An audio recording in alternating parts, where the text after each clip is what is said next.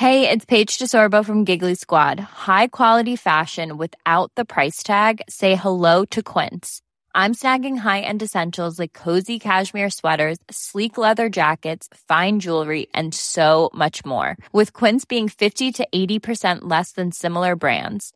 And they partner with factories that prioritize safe, ethical, and responsible manufacturing. I love that. Luxury quality within reach. Go to quince.com slash style to get free shipping and 365 day returns on your next order. Quince.com slash style.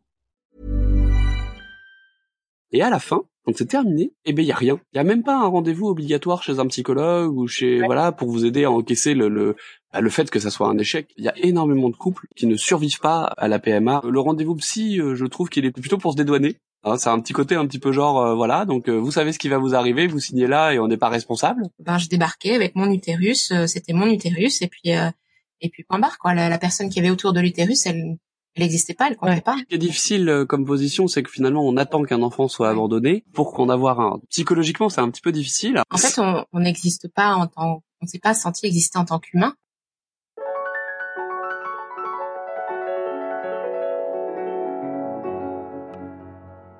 Bienvenue dans Alors c'est pour bientôt, le podcast qui donne la parole aux femmes et aux couples qui rencontrent des difficultés pour concevoir un bébé. Chaque mercredi, je vous propose de partir à la découverte d'un nouveau témoignage et nous parlons des difficultés à concevoir un bébé et ainsi brisons le tabou autour des questions de fertilité. Moi c'est Anne Fleur, je vous parle depuis Boston aux États-Unis et je suis moi-même entrée en parcours PMA il y a quelques années. Dans Alors c'est pour bientôt, je donne la parole aux femmes et aux couples donc qui vivent ces moments et qui partagent avec générosité leur tranche de vie et le chemin emprunté pour commencer ou agrandir leur famille. Aujourd'hui, j'ai le plaisir de vous présenter à Christelle et Johan qui nous parlent depuis la région de Bordeaux de leur parcours. Nous allons aborder un sujet que nous n'avons pas encore abordé dans le podcast, l'adoption. Christelle et Johan se rencontrent en 2003 et décident en 2006 de fonder une famille. En essai à la cool, entre guillemets, pendant quelques années, c'est en 2010 qu'ils décident de consulter un gynéco et là, le choc. Pas de spermatozoïdes. Direction la PMA.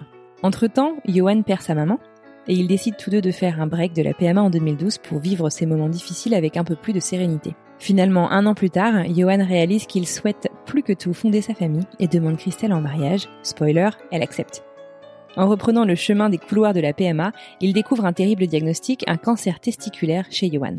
Après plusieurs opérations, une biopsie, un mariage, une chimio très intense et un voyage de noces, ils reprennent la FIV en 2014. Entre-temps, et après la troisième FIV, ils apprennent que l'adoption sous X dans leur département est plus compliquée après 35 ans. Alors ils décident de lancer le processus d'agrément en parallèle au cas où. Et c'est en 2020 qu'ils font la rencontre de l'amour de leur vie, le petit Ozzy. Dans ce nouvel épisode, nous parlons du parcours long de 14 ans pour que Christelle et Johan deviennent parents. Nous discutons aussi de l'aspect déshumanisant de la médicalisation du parcours et nous le mettons face au parcours profondément humain et empathique qu'est celui de l'adoption. Nous parlons de l'impact et de l'accompagnement psychologique de la PMA et discutons de la gestion de nos émotions, voire même de la solidité des couples quand la PMA est un échec. Finalement, nous discutons de stérilité masculine au sein du couple et de comment les hommes vivent stérilité et masculinité. Johan nous donne même des pistes de réflexion pour changer notre regard en tant que société. Encore une très belle rencontre, je suis très heureuse de vous présenter à Christelle, Johan et Ozzy. Belle écoute Bonjour Christelle et euh, Johan, bienvenue sur le podcast. Merci beaucoup d'avoir accepté mon invitation euh, donc à venir raconter votre histoire. Comment allez-vous et d'où est-ce que vous nous parlez aujourd'hui? Bonjour, on vous parle depuis chez nous. On est installé euh, à Saint-Sorin-Solis, c'est près de Bordeaux, à la campagne, et ça va très bien. Voilà, pareil. on s'est installés tous les deux sur dans le bureau avec avec tout le, le petit matériel qu'il faut et puis voilà en Gironde. Bon, super. Euh, alors, bienvenue par ici. Euh, est-ce que, euh, avant de, de, commencer, vous pourriez vous présenter Est-ce qu'on pourrait faire un petit exercice croisé, c'est-à-dire que Johan, tu présentes Christelle, et Christelle, tu présentes Johan alors, ben, je vais commencer donc par par Johan. Donc, Johan, il a 40 ans. il est directeur opérationnel dans une entreprise qui vend du matériel informatique. En ce moment, il fait beaucoup de télétravail, donc euh, très disponible à la maison. C'est mon amoureux. on est ensemble depuis 2003 euh, et on s'est mariés en 2013. Super. Donc, je vais vous présenter Christelle. Donc, Christelle a 39 ans. Euh, c'est ma femme depuis euh, bientôt 17 ans. On s'est mis ensemble très vite parce que c'est quelqu'un de, de, formidable avec qui je passe, euh, avec qui je suis très heureux de vivre. Euh, on a même travaillé ensemble et ça s'est bien passé. Euh, maintenant, elle a décidé de rester euh, à la maison pour s'occuper euh, de notre fils, ce qu'elle fait très bien. Nous vivons heureux depuis maintenant une dizaine d'années, 17 ans. Ouais, presque 20 même. presque 20 même. ok, super, merci beaucoup pour cette introduction. Alors les amoureux, donc j'ai compris que vous êtes ensemble donc depuis 17 ans, vous êtes mariés depuis 7 ans, si j'ai tout suivi. Euh, oui. Est-ce que euh, vous pourriez me dire euh, comment est-ce que le projet bébé est arrivé dans votre couple? Vous, dites que vous vous êtes mis en couple assez rapidement. Qu'en est-il du, du projet bébé? Alors moi, le projet bébé, c'est quelque chose que j'avais même avant de le rencontrer. Donc euh, c'est venu très rapidement sur la table. Après, euh, Johan a eu besoin d'un petit peu plus de temps, donc on s'est décidé euh, en 2006 à arrêter, on va dire, la contraception sans se prendre la tête non plus, sans calculer quoi que ce soit. Ouais. Donc c'était vraiment quelque chose de, on arrête et euh, bah, ça arrivera quand ça arrivera. Oui, ça a été un, c'est pas quelque chose qui est venu tout de suite, tout de suite de mon côté, euh, parce que j'ai pas eu une enfance extrêmement facile et euh, j'avais besoin d'être euh, assez sûr de moi pour ne pas pour être sûr que certains schémas ne puissent pas se reproduire. Euh, du coup, j'ai eu besoin d'un petit peu de temps pour réfléchir et ça a mis ça a délayé un petit peu le départ euh, de comment dire la mise en œuvre pour essayer d'avoir le bébé. D'accord, c'est une jolie manière de le dire. Très bien. euh, on remarque en 2006, euh, ça faisait du coup, si j'ai tout compris, que trois ans que vous étiez ensemble. Enfin, c'est pas. Ça faisait que trois ans. Finalement, c'est pas si énorme que ça. Mais comme moi, je vais être sans doute un peu euh, sollicitante. voilà, un peu sollicitante, un peu pressante. Euh, pour moi, ça m'a semblé long. C'est vrai que ça peut sembler court à, à la plupart des, des gens. Ouais. Non, bien sûr, quand tu es en attente, c'est clair, j'imagine. D'accord. Mm. Ok.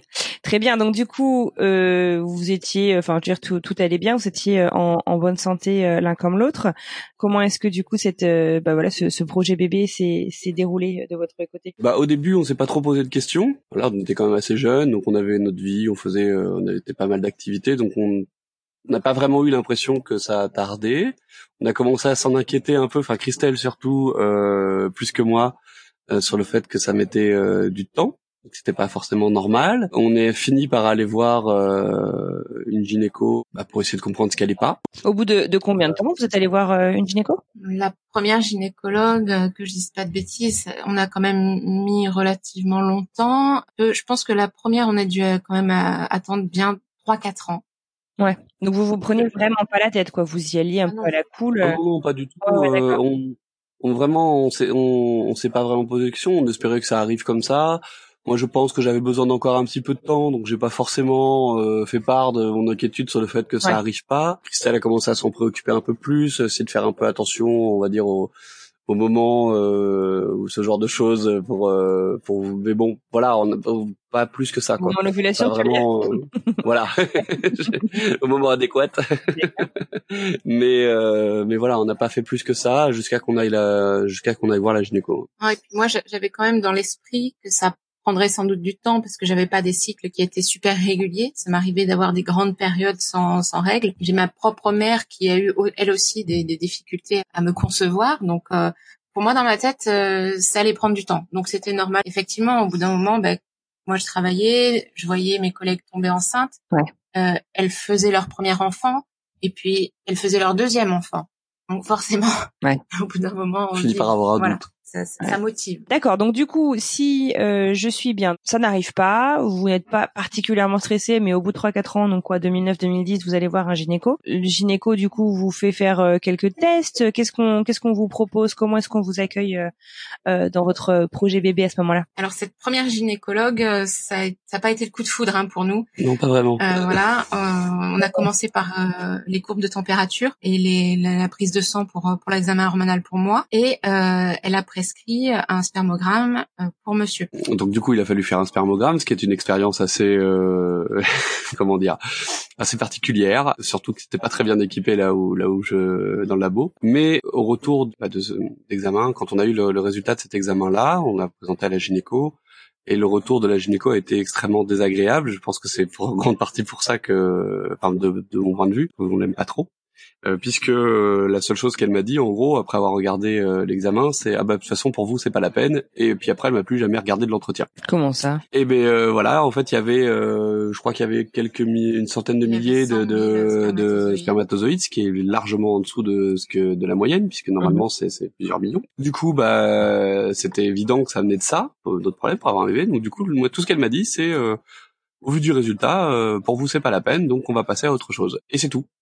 Ah, Donc ça a été un peu hard. Euh, je j'ai pas souvent que j'ai la larme à l'œil, mais quand je suis sorti, euh, ça m'a un peu secoué. Bien sûr. Surtout que c'est quand même quelque chose de, de bah, comment dire, d'un petit particulier. Enfin, pour un homme, c'est quand même quelque chose de dans notre société, on explique bien quand même la virilité, tout ça, c'est quand même très lié à ce genre de choses. Euh, quand on vous annonce ça comme ça, et puis surtout sans aucun accompagnement ni explication. Voilà, sans explication, sans sans rien. Donc déjà la première nouvelle c'est bon alors ok donc je peux pas avoir dans je peux pas avoir d'enfant. On vous explique pas trop pour enfin en tout cas pas facilement.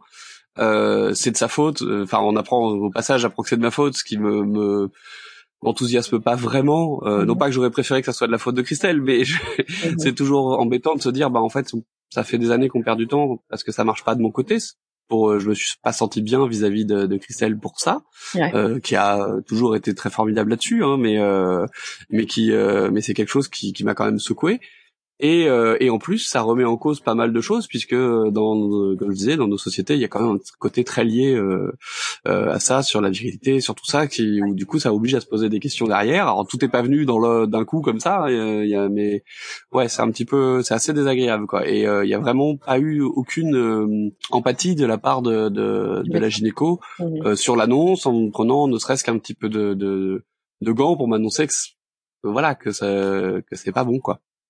Donc du coup, je l'ai pas aimé. du, coup, on n'a pas continué avec elle. ce qui a retardé encore notre prise en charge, etc. Ouais, d'accord. Donc du coup, vous sortez de là euh, avec euh, ces nouvelles euh, qui sont, bah voilà, qui sont, qui, qui remuent quoi, comme vous dites. Vous cherchez tout de suite un autre gynéco ou vous prenez le temps un peu de digérer tout ça? Comment ça se passe? Je pense qu'on a pris le temps un petit peu de digérer parce que nous, on n'a jamais été des, des furieux de, de des, des, médecins, on va dire. Donc forcément, on prend toujours un petit peu de temps. Et puis on a déménagé aussi entre temps et on s'est installé dans notre euh, oui dans notre village. On n'était pas encore dans cette maison-là, mais on était dans, dans ce village-là. Euh, le temps de trouver une gynécologue qui prenne des nouveaux patients, parce que ça aussi c'est très rigolo. Et eh ben ça a mis encore plus de temps. Et je sais que j'ai pris rendez-vous, j'ai trouvé cette gynécologue qui m'a été recommandée.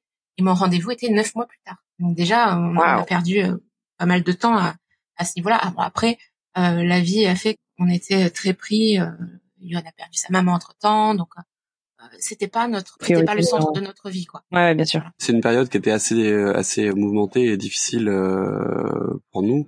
Euh, moi la perte de ma maman, c'était le dernier membre de ma famille donc euh, mmh ça a quand même été très un moment très dur parce qu'elle avait 62 ans donc elle était quand même jeune. du coup, ça nous a pas mal secoué. En plus, moi, j'étais très proche d'elle. on allait la voir régulièrement. C'est quelque chose plus forcément ça s'est mal passé euh, avec euh, avec mon demi-frère. Donc ça a compliqué les choses pendant euh, un an. Ça a duré quasiment. Mhm. donc ça a un petit peu tout tout délayé puisque voilà son son décès était lié à une maladie à un cancer qui a été très dur pendant quelques quelques mois. Ensuite il y a eu le bah, la période le après qui a été encore plus dur avec mon frère. Du coup on a tout reporté en se disant bah tant pis on, on le fera après. C'était on n'avait aucune envie à ce moment-là enfin c'était pas propice euh, pour nous euh, de s'occuper euh, d'aller faire un parcours, de commencer à rentrer dans un dans un parcours médical, puisqu'on savait de toute façon qu'il y aurait cette partie-là qui viendrait, même si on savait pas trop quelle forme elle aurait.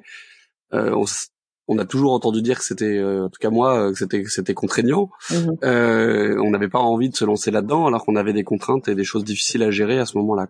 Ouais, non, je comprends. C'est voilà, chaque chose en son temps, quoi. Dans, dans ces moments-là, on peut pas tout faire en même temps, surtout des, des, des choses qui sont aussi prenantes. Et qui sont diamétralement opposées, parce qu'il y a quand même quelque chose qui est très triste d'un côté et quelque chose qui est plutôt plutôt l'inverse de l'autre. Et du coup, c'est assez difficile de mener les deux de front. Bien sûr, ouais, je comprends. D'accord. Ok, donc du coup, euh, voilà, vous prenez donc euh, le temps de, de, de gérer euh, ce qui se passe de ton côté de la famille, du coup, Johan. Quand est-ce que du coup vous décidez donc que c'est le, le, le, bon moment ou en tout cas du moins un meilleur moment pour pour vous repencher sur ce projet alors? Presque un an après, presque un an après le, le décès de, de, de sa maman, on a on, ben, on avait ce fameux rendez-vous qui était qui était planifié.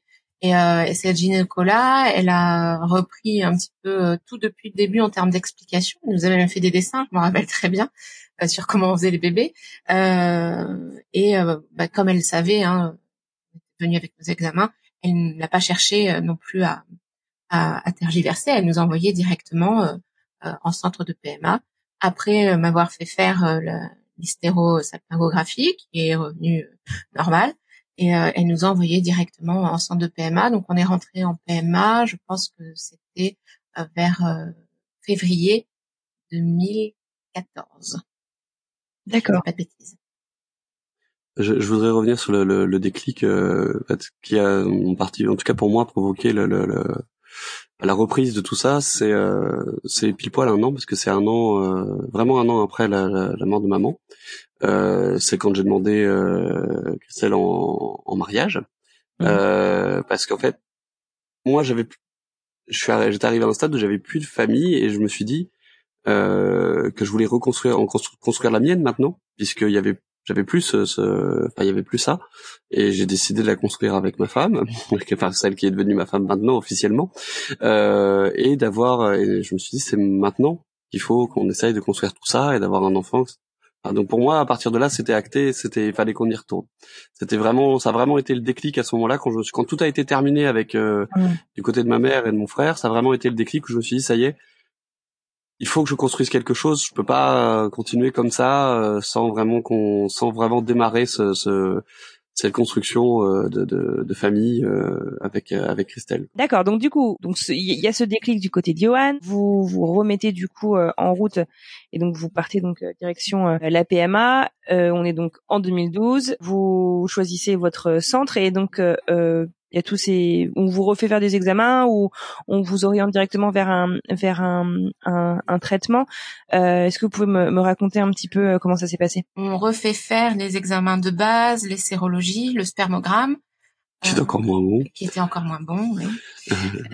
voilà petite anecdote il, est, il y en avait un il y en avait qu'un seul. Voilà, il y avait qu'un seul spermatozoïde et en plus pas très en forme. Voilà, il était tout seul. c'était euh, donc du coup ça, ouais. Au moins là, c'était sûr. Euh, que ça avait pas que ça, ça pouvait pas marcher avec ça. Il était tout seul et en plus extrêmement feignant visiblement. Oui, du coup, on était même pas euh, on pouvait même pas faire de FIV hein, avec ce, ces, ces résultats-là. Donc il a fallu que Johan fasse des examens plus approfondis. Ah, je suis allé faire une, euh, une échographie euh, des testicules, euh, qui est un moment, euh, bah, je pense aussi désagréable que pour vous du coup, euh, en termes d'examen. Qui a été, bah pareil, ça a été une expérience un petit peu bizarre quand on a fait cette, cette échographie. Je me souviens euh, la personne qui je ne sais pas quel, quel, est le nom de la personne qui fait ça euh, qui fait l'échographie mais euh, c'est arrêté en plein milieu en disant euh, en me demandant de faire un de souffler parce que ça permet de faire circuler le sang euh, enfin de souffler en bouchant le nez. Comme mhm. si je voulais faire déboucher les oreilles. Et il a bloqué sur la, la vue puis il a tout rangé et après, il m'a remis le, il m'a remis une petite enveloppe avec le truc dedans. Il m'a dit bon alors, en sortant, faut prendre rendez-vous avec l'urologue. C'est pas grave, mais il faut le faire tout de suite. Ah ouais, d'accord. Et du coup, euh, voilà, très rassurant. J'ai dit, mais euh, qu'est-ce qu'il y a euh, Enfin voilà, j'ai posé la question. dit, et sa seule réponse, à chaque fois que je posais la question, c'était c'est rien, c'est pas grave, mais allez voir l'urologue en sortant.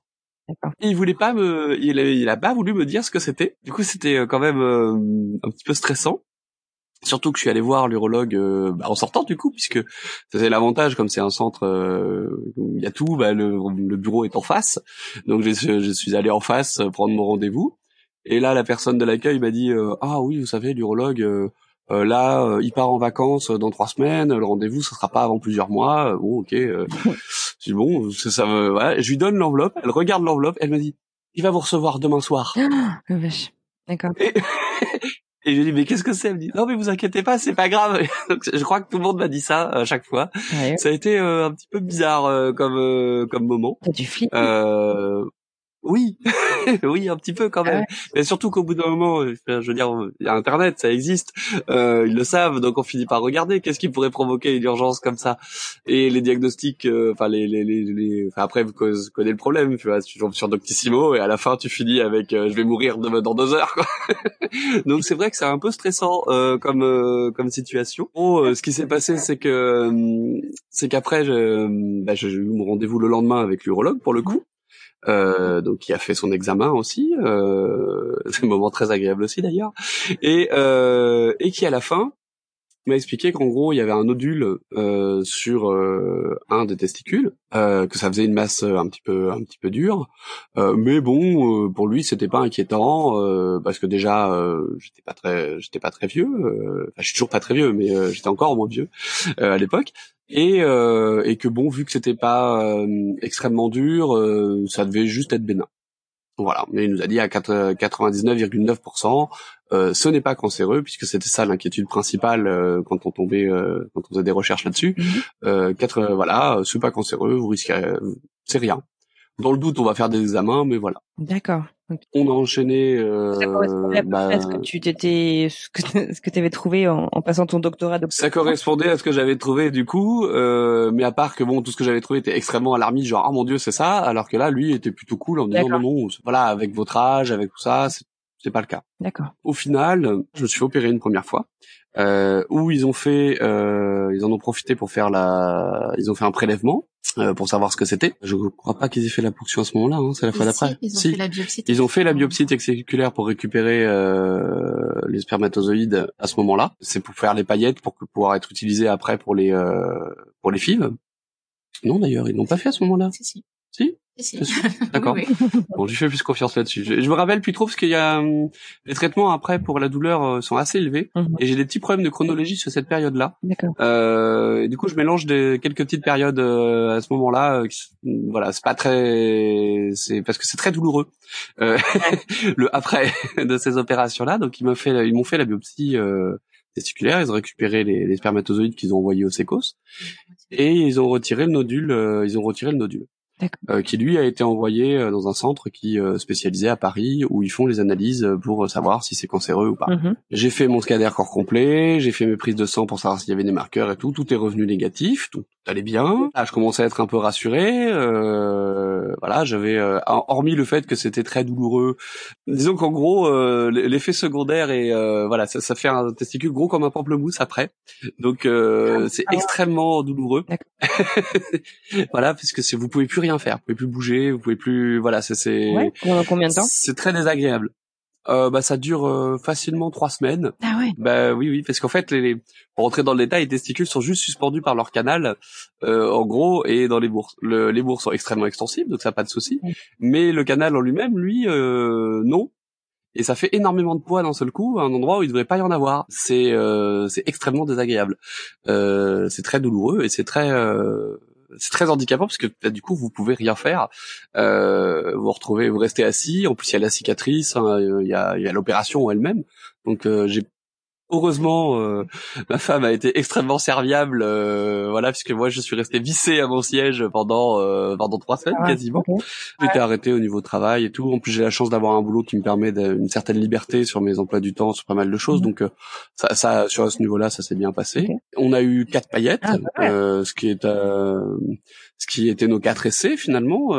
du coup, donc ce qui était c'était pas mal, c'était une bonne nouvelle, mhm. parce qu'on avait euh, pendant un moment on a craint, on a craint qu'on puisse rien avoir vu qu'il y en avait qu'un à la sortie. Mhm. Donc euh, donc voilà, visiblement ça ça marchait suffisamment en tout cas pour avoir ça. Et une fois que j'ai commencé à me remettre de ça, on a eu les réponses pour le nodule.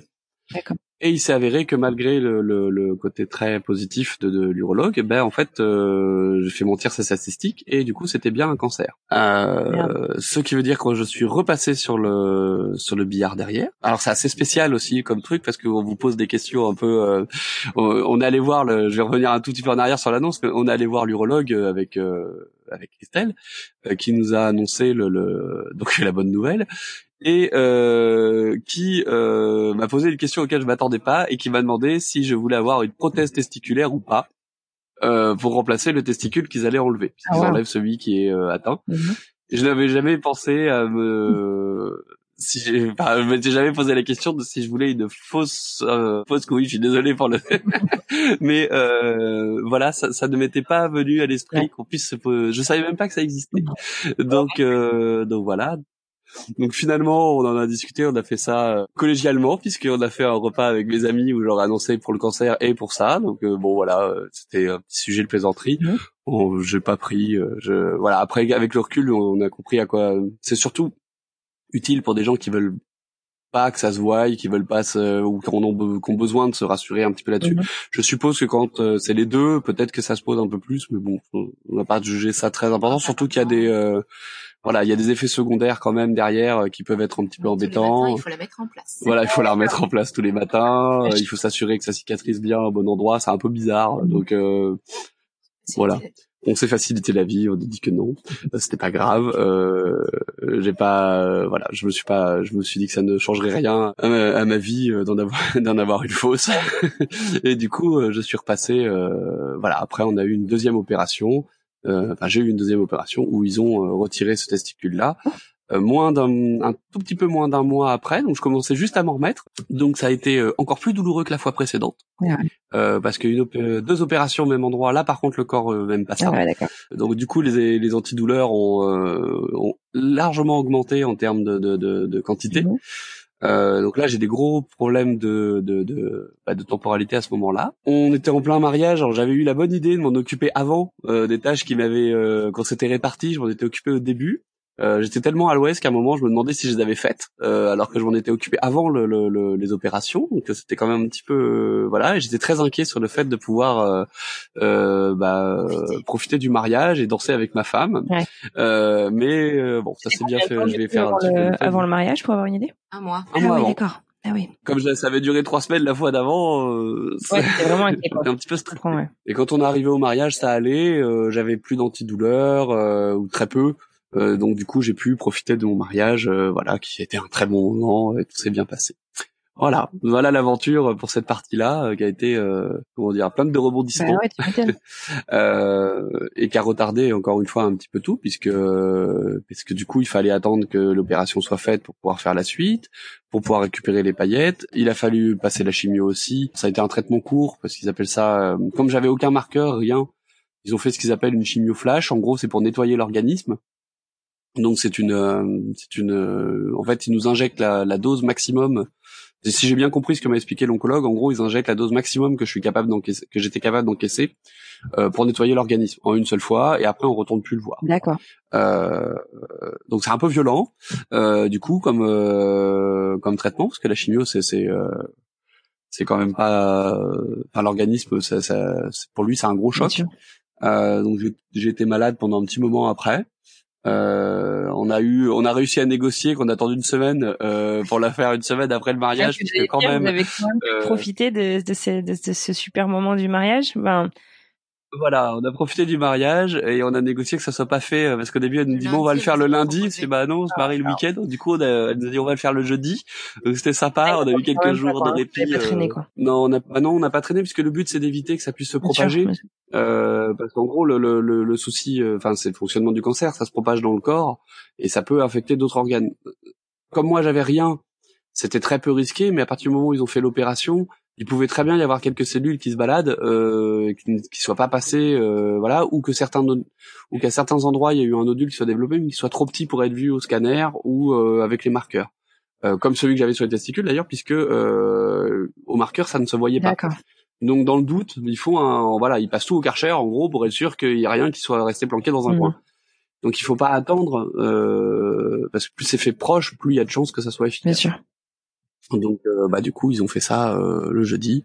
Euh, donc j'étais encore re malade pendant un petit moment. Mhm. Puis après ça tombait l'été, le centre lui était un peu en vacances. Voilà, on a fait une petite pause le temps que je me remette un peu parce que quand même ça faisait beaucoup mhm. émotionnellement et puis était. On a profité un peu avant de reprendre l'année suivante, début 2014. Mhm. Où là on s'est remis vraiment dans dans la FIV, mais on a pris notre temps hein, pour pour reprendre notre rendez-vous parce que ben, on avait besoin. Euh, après toutes ces émotions. Mais il y a eu un moment où, euh, où il fallait y retourner. Je sais que moi personnellement, mentalement, j'avais pas spécialement envie, mais c'est vrai qu'à cette époque-là, euh, je crois que c'était en janvier, Euh, j'ai eu absolument tous les symptômes de, d'une grossesse qui n'en était pas une, je le savais, hein, puisque puisque c'était pas possible. Mais c'était clairement mon corps qui me disait allez, on y retourne, vas-y, ton rendez-vous, c'est important et, et voilà, on y retournait ben, début 2014 et euh, on a enchaîné rapidement après. Hein. D'accord. Donc là, ils vous ont repris euh, tout de suite en charge et ils ont euh, lancé les traitements? Pour les pour les FIV. Donc c'était les FIVX puisqu'on travaillait sur du matériel congelé. Et du coup, bon, les stimulations pour moi comme d'habitude et puis pour Monsieur, ben rien du tout puisque puisque le le sécos qui livre les paillettes. Mais du coup, c'était assez particulier aussi pour lui vu que déjà, je pense qu'en temps normal, les hommes ne sont pas très considérés en PMA. Mais alors là, c'est carrément ignoré. Oui, pas du tout en fait. Euh, moi, je suis venu à chaque rendez-vous avec euh, avec Estelle pour la soutenir et puis parce que bah ça, ça me concerne quand même un petit peu. Et en fait, euh, il y a aucune empathie, un peu comme la gynéco d'avant. Il y a très très, il y a pas du tout de, de, de très peu d'interaction avec le, le, avec le compagnon, on va dire, qui, qui, lui est complètement ignoré. Tous les examens se font, bah c'est normal puisqu'il y a quand même beaucoup de choses à on dirait vérifier côté pour pour Christelle puisqu'il y a eu des prises de sang, il y a eu des voilà, il y a, eu beaucoup de choses pour elle, mais il n'y a pas, euh, voilà, au rendez-vous, rien n'empêche d'expliquer les choses aux deux personnes, etc. Et encore une fois, il y a ce côté, euh, bah, je regarde Madame, je lui parle. Moi, limite, si on m'a dit bonjour, au revoir et bonne journée, déjà c'était bien. Ah ouais, ah vache. C'est vachement dur. Oui, c'est c'est assez dur parce que bah, déjà, euh, même si c'est Christelle qui subit euh, la plupart des des, euh, bah, des désagréments, on va dire du coup avec les les piqûres d'hormones, etc. Moi, j'étais là pour la soutenir. C'est quand même quelque chose qui nous concerne tous les deux parce qu'on est tous les deux dans l'attente pour essayer d'avoir un enfant, pour essayer de les déceptions, on les vit à deux, l'espoir aussi c'est assez désagréable d'être le seul finalement à ne pas être considéré du tout. Euh, déjà que je et puis même quand ils annoncent les résultats des examens, etc., il n'y a pas d'explication de fait. Donc heureusement Christelle et ça renseigne beaucoup là-dessus, donc elle a pu m'expliquer en me disant bah oui ça c'est ça, etc. Euh, enfin, on a pris l'habitude de se renseigner tous les deux. Christelle est là-dessus, elle a toujours été très active. Enfin, voilà, il y a, des choses qui sont quand même parfaites inconnues euh, là-dessus euh, pour pour les hommes qui, qui nous qu'on n'a jamais vu, enfin que je découvrais, alors que ce n'était pas le cas pour elle. Et on n'a pas d'explication du tout. Le, la gynécologue qui fait ça n'explique rien en fait. ne dit pas voilà c'est ça, c'est normal, c'est pas normal. Je me souviendrai toujours d'un examen. La gynécologue fait un examen à Christelle et elle dit pendant le pendant l'examen dit ah bah ça ça n'a rien à faire là pendant l'échographie. Et euh, ben voilà, c'est ce qu'on se dit. Comment ça? Et qu'est-ce qu'elle t'a répondu? Euh, bah quand euh, quand euh, Johan lui a demandé mais qu'est-ce que ah, c'est Elle lui a répondu ah ben j'en sais rien, je suis pas dedans. Ah, mais voilà, ta gueule dans ce cas-là quoi.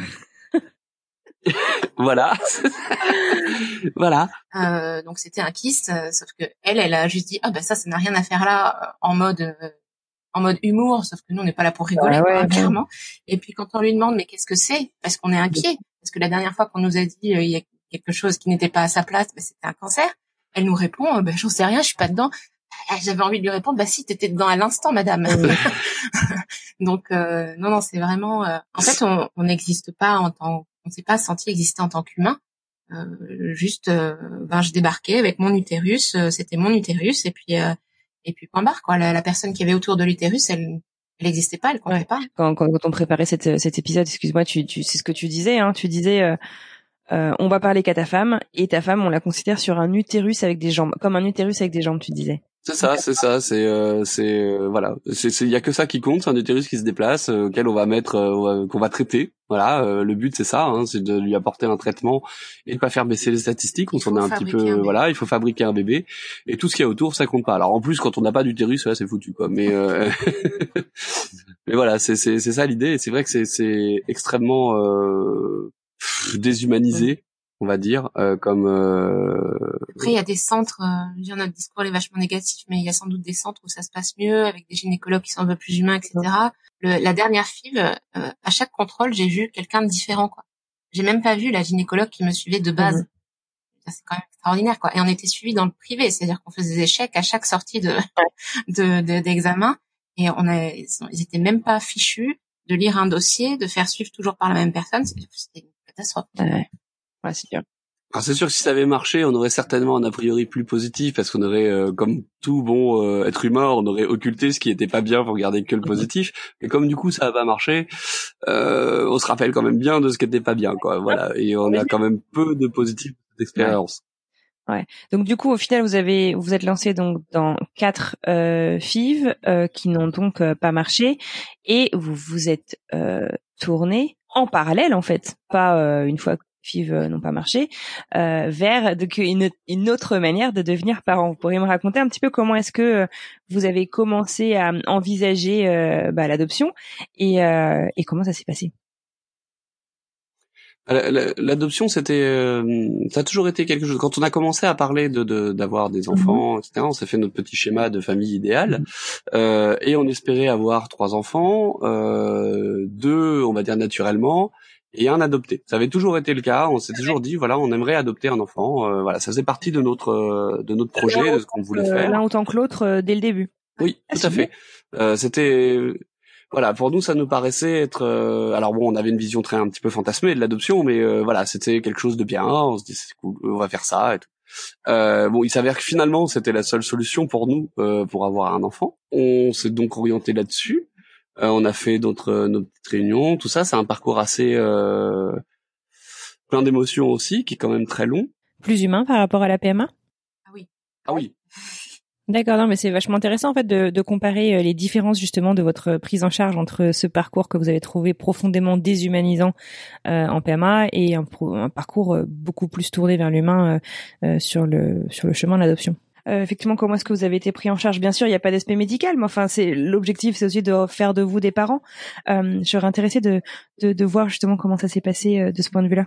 Bah, en fait, on est suivi par une équipe composée d'une assistante sociale et d'une psychologue je dis une parce que nous on a eu euh, des femmes, hein, mais ça peut être un. Elles sont censées évaluer euh, notre capacité à devenir des parents adoptifs, mais elles sont aussi là euh, pour apprendre à, nous connaître et pour connaître bah, cette, cet environnement dans lequel elles pourraient être amenées à placer un enfant. Si au début on avait des appréhensions ben, parce que on se dit on va fouiller dans notre vie ou bah, quand les enfants, quand les gens font des enfants naturellement, on leur pose pas toutes ces questions. on s'est vite rendu compte que c'était nécessaire pour euh, bah, justement pour être sûr qu'on savait ce que c'était que la parentalité adoptive, qui a ses, ses particularités aussi, mais euh, aussi bah, pour nous connaître, parce que c'est tellement mieux de placer un enfant dans, dans une famille qu'on connaît que. En, en, gros, pour nous, il y a, y a, voilà, elles ont, elles ont plusieurs rôles. Il y a un rôle au début qui est vraiment un rôle d'évaluation pour savoir comment on est psychologiquement, si on est solide. Il y a quelque chose d'important, c'est que bah, finalement, ils mesurent un peu la solidité du couple euh, pour savoir si quand ils vont placer l'enfant, bah, le couple va rester ensemble parce que c'est ce qui est l'intérêt, c'est vraiment l'intérêt de l'enfant. Le nôtre, il s'en moque un petit peu, euh, mais du coup, ça les oblige à nous à nous connaître bah, finalement euh, assez intimement. Euh, voire mieux que certains, euh, certaines personnes qu'on est censé, euh, qui sont censées être nos amis ou nos copains, parce qu'ils posent beaucoup de questions, et puis ça dure sur tellement longtemps parce que l'agrément en gros se fait en assez vite, euh, lui, puisque c'est un petit dossier là où il y a vraiment que des questions qui nous concernent, quelques entretiens et ça s'arrête là.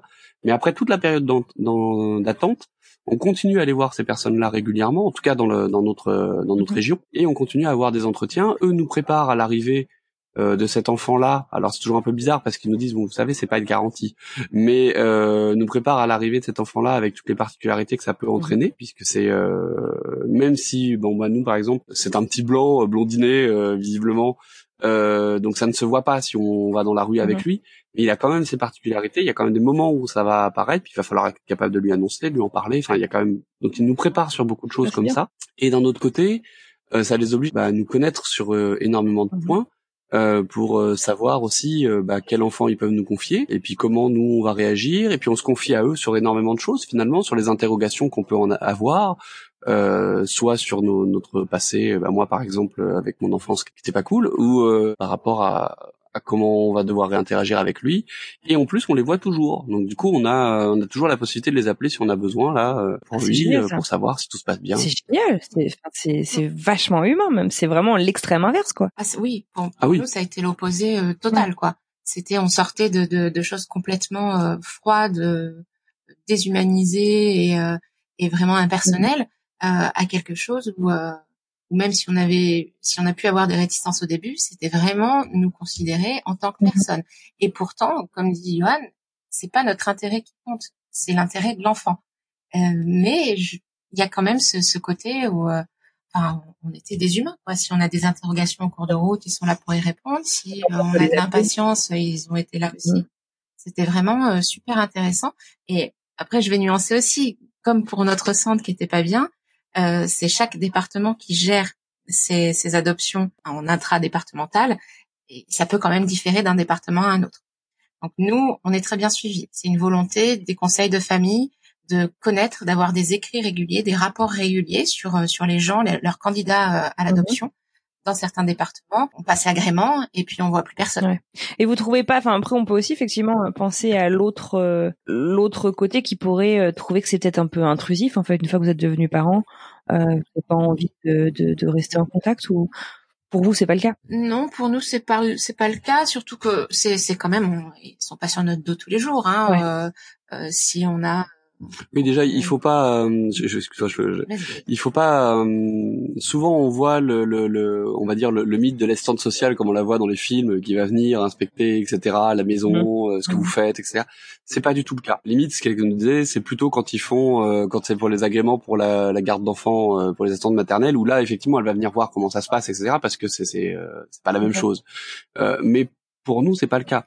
Elle vient juste voir, euh, elle est venue voir comment on vivait pour savoir dans quel cadre il allait être accueilli. Euh, mais elle n'a pas euh, regardé euh, s'il y avait des, elle ouvre pas les placards, s'il y avait un fil, des prises de courant aux normes. C'est pas son problème ça. Juste voir si on a une famille normale en gros et si si tout va bien et, et voilà. Pour le reste, ils sont vraiment là pour savoir comment ça se passe. Leur question principale, c'est comment ça se passe avec le avec l'enfant en ce moment et est-ce que vous avez des questions? C'est pas vraiment, c'est pas intrusif, c'est finalement pas intrusif comme euh, méthode. Pourtant, j'étais vraiment pas pour au début. Hein, pour vous donner une idée, moi, euh, j'étais extrêmement réticent à faire ces entretiens-là ah au début. Oui, parce que, alors, déjà, j'aime pas qu'on fouille dans ma vie en général. J'aime bien, euh, ça me dérange pas d'expliquer des choses quand j'ai choisi de le faire, mais sinon, j'aime pas qu'on, j'aime pas trop qu'on pose des questions sur mon, sur, sur ma vie. Donc, du coup, j'étais pas à l'aise avec ça. Euh, je suis plus maintenant, d'ailleurs, ça a peut-être changé avec ça. Et en plus, j'avais un petit peu peur à l'époque, euh, vu que il y avait des problèmes de violence dans ma famille, euh, que mon papa est mort quand j'étais tout peu, quand j'étais petit, que j'ai perdu quasiment tout le monde parce qu'ils sont partis à droite, à gauche. Enfin, euh, voilà. J'avais peur que ça joue contre nous. Euh, parce que c'était pas quelque chose de, de, de, on va dire, de standard qui rentre bien dans les cases. Et comme on entend un peu tout et n'importe quoi euh, sur l'adoption, entre euh, ce qu'on voit à la télé, les films, les reportages, j'avais un petit peu peur qu'ils disent oui mais non, euh, vous avez pas un socle solide de votre côté en gros au niveau de la famille, c'est c'est pas bon. Alors qu'en fait ce qui les intéresse eux, c'est comment on l'a géré, ce qui est pas tout à fait la même chose. Et du coup finalement ça s'est bien passé ces entretiens là, même si au début j'étais assez assez sur la défensive. Et maintenant, j'ai plus du voilà. Au contraire, ils ont trouvé que je l'avais bien géré, que je l'acceptais bien. Euh, voilà. Et pour eux, c'était même un avantage ce qui euh, était loin de ce que je pensais. à partir du moment où j'ai compris ça, je, je n'ai plus eu de problème avec ça. Et effectivement, je comprends. Je pour moi, je qui était plutôt contre et qui disait mais on demande pas ça aux gens euh, qui veulent avoir un enfant. Alors pourquoi on on m'emmerde avec ça en gros euh, En fait, maintenant, je le comprends bien parce que c'est vraiment le but. C'est vraiment de, de, de, de, nous préparer à ça et on peut pas être prêt si on n'a pas ces entretiens là, si on n'a pas ce, ce tout ce parcours-là avec eux, c'est extrêmement important pour pouvoir justement euh, appréhender euh, toutes les difficultés qui vont être liées à l'attente, à euh, à tout ce qui est avant, donc attente, déception, euh, joie, puis redéception quand on vous dit ah il y en a qui arrivent et puis finalement bah non il y en a pas de dispo ou euh, ou je suis désolé pour le terme mais en gros enfin voilà parce qu'il y a des recueils, des fois il y a des ils changent d'avis, du coup voilà ils essayent d'annoncer mais pas trop parce que quand ils sentent qu'on est vraiment au bout du rouleau ils disent voilà on a eu ils nous des fois, ils nous disent, bah non, il y en a pas. Des fois, ils nous disent, bon, il y a eu quelques recueils, peut-être que. Et puis après, bon, bah finalement, non, il y en a un peu moins que prévu. Euh, voilà, vous avez ce côté tout le temps euh, montagne russe, euh, mais qui est bien géré parce que justement, on est avec des gens très humains, euh, qui contrairement à la FIV où il y avait ce côté porte dans la gueule à chaque fois et où on vous disait, bon, bah ça a pas marché, vous revenez la prochaine fois, on recommence. Voilà, là il y avait quand même un accompagnement. Je me souviens qu'on les a appelés. Alors bon, là ça va pas trop. on peut venir vous voir. C'est pas du tout la même la même démarche quoi. Ça avait, et c'est vraiment utile pour gérer tout ça. Et pour preuve qu'il y a une différence entre les deux, et euh, c'est que quand on allait faire les rendez-vous des filles, en général, à la fin, on allait faire un resto pour se consoler euh, du rendez-vous, alors que là, euh, on faisait pas forcément de resto après, ça allait très bien, on était plus, on était toujours de bonne humeur quand on sortait des rendez-vous de l'adoption. même quand c'était des mauvaises nouvelles. Quel, quel, type de mauvaises nouvelles tu peux, tu, tu, tu, tu emmagasines en, en, en pas, pas, de naissance, qu'il n'y a pas eu de naissance pendant pendant six mois et que les dossiers sont retardés d'autant. C'était c'était surtout ça. Hein. Bah c'est surtout ça. Ce qui, est, ce qui est difficile euh, comme position, c'est que finalement on attend qu'un enfant soit abandonné euh, pour qu'on avoir un. Déjà c'est psychologiquement c'est un petit peu difficile. Alors eux nous expliquent que bah non, c'est lui donner une chance qu'il n'aurait pas eu, donc c'est quand même différent. On n'attend pas qu'il y arrive quelque chose de pourri pour que ça soit bien pour nous. Elle nous essaie de nous expliquer que ah non c'est bien pour lui quand ça lui arrive parce que ça veut dire que les gens ont finalement décidé qu'ils n'étaient pas aptes à s'en occuper pour raison X ou Y et préfèrent le confier à une famille qui n'attend que ça. Donc c'est plutôt une bonne nouvelle en fait. Donc ça, ça nous rassure un peu sur cette partie-là. Et après, effectivement, il y a ce côté attente où on espère, euh, on vous dit, euh, bah, le délai c'est entre 4 et 5 ans. Mais il y a des indicateurs quand ils vous posent certaines questions. Des fois, on se fait des petits films aussi quand ils nous demandent certains trucs en disant bon, alors peut-être que là, s'ils nous ont demandé euh, où on en était avec la chambre, c'est qu'il y a quelque chose qui va arriver?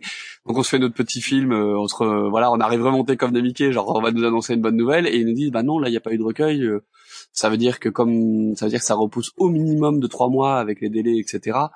Euh, ou alors ils vous disent ah bah là on, vient, on est encore sur les dossiers de 2014 alors que nous on l'a posé en 2015 genre bon ok donc euh, bah non c'est fait des films pour rien. Ça a toujours un petit côté euh, voilà on se dégonfle un peu quand on apprend ça mais bon c'est ce qui est difficile à gérer au niveau au niveau attente. Ils sont là pour nous aider donc ça a vraiment été quand même quelque chose de de de, de...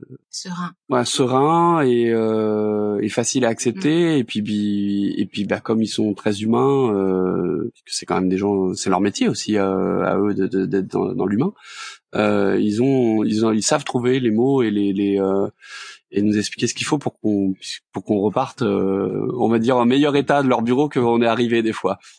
D'accord, ouais. C'est que ces gens-là, ils travaillent dans l'humain, alors que ben, les docteurs en PMA, ils travaillent dans le médical. Euh, l'humain, finalement, ils, bah, ils connaissent pas. Hein. Ouais. ouais. ils ont peut-être pas le temps, en fait, euh, finalement, de, de gérer l'humain, l'aspect médical et le nombre de bébés en priorité. Et, euh, et ils n'ont pas forcément le temps de, de, de se pencher euh, malheureusement sur euh, sur comment vous vivez tout ça quoi. Rentabilité, bah, surtout dans le privé, hein, c'est voilà, on, l'a bien senti hein, euh, avec le recul. Je pense qu'on n'aurait pas, on n'aurait peut-être pas choisi de, de, partir dans le privé, mais mais c'est vrai que on sentait vraiment que le, le mot d'ordre c'était c'était oui fabriquer des bébés, être efficace, être. C'était marqué hein, dans la salle d'attente, c'est déjà 10 000 bébés. bon, ouais forcément, quand euh, quand ça marche pas, euh, euh, on est forcément moins considéré bah parce que on fait baisser les statistiques. Hein. D'ailleurs, il y a un classement hein, tous les ans qui sort maintenant des, des, des centres FIV en termes d'efficacité. Et je sais que quand on est allé, nous, dans notre clinique, c'était une des plus réputées de France. Hein, et quand on en est sorti, c'était déjà la dégringolade dans les classements, et c'est toujours la dégringolade dans les classements. Et ça m'étonne pas. Ça m'étonne pas parce que parce que finalement, euh, bah, ils sont un petit peu en retard. Les matériels est vieilli. Quand on voit qu'ils que, que Johan a été hospitalisé sur un lit euh, médicalisé, donc qui était qui était cassé. Ça marqué ça. mais oui, qui était mais dans le privé. C'est pour ça que ça me marque. Le lit était cassé. Mmh. Euh, il souffrait. Il avait besoin d'un deuxième oreiller. Et grosso modo, on lui a fait comprendre qu'il n'était pas à l'hôtel, quoi. Sérieux? Oui. Ouais, ouais. J'ai pas eu de deuxième oreiller, du coup. Ah non, non. Mais euh, non, c'était ouais, c'était vraiment vraiment différent euh, à ce niveau-là. Euh, de toute façon, il y a, y a, un autre un autre indice qui fait que, que c'est quand même, on s'aperçoit bien que c'est très dur. Il y a énormément de couples qui ne survivent pas à la PMA, au process de la PMA. Il y a beaucoup de couples qui se séparent avant la fin parce que c'est extrêmement froid, que ça laisse les gens face à leur euh, à leur difficulté. Il n'y a pas d'accompagnement. En gros, il y a un accompagnement psychologique juste avant et où en gros euh, le rendez-vous psy, euh, je trouve qu'il est plus, c'est plutôt pour se dédouaner. Hein, c'est un petit côté un petit peu genre euh, voilà donc vous savez ce qui va vous arriver, vous signez là et on n'est pas responsable. C'est, et en plus faut payer en espèces. Voilà, au passage. Ouais, euh, ouais ça c'est parce qu'ils avaient pas ce qu'il fallait pour le paiement, mais c'est la petite euh, petite anecdote. Euh. mais c'est vrai qu'on a un peu l'impression comme quand on va faire un truc sportif et qu'on vous dit voilà si vous tombez on n'est pas responsable et vous signiez là. Donc c'est c'est un peu un peu cet entretien là. Donc déjà ça quand même. et à la fin quand c'est terminé, eh ben il y a rien. Il y a même pas un rendez-vous obligatoire chez un psychologue ou chez voilà pour vous aider à encaisser le, le bah, le fait que ça soit un échec qui est quand même euh, assez dur quoi. On vous annonce que c'est que c'est en gros que c'est foutu, vous aurez pas d'enfant naturellement euh, en tout cas euh, enfin c'est quasiment sûr que non. Mm. On vous envoie pas vers quelqu'un avec qui vous pouvez en parler, qui pourrait détecter une détresse ou quoi que ce soit. voilà, je veux dire, c'est quand même, c'est pas rien comme nouvelle. Et surtout que nous, on est rentré en PMA infertile et on est ressorti de la PMA stérile. Ouais. Donc c'est vraiment un, vocabulaire qui est super important et on n'a pas du tout été euh, euh, ni soutenu ni orienté, ne serait-ce qu'être orienté, ne serait-ce qu'avoir un dernier rendez-vous qui nous dise bon ben voilà, euh, nous on peut plus rien faire pour vous, euh, vous pouvez aller voir telle ou telle personne, ça vous fera du bien, on vous le recommande grandement.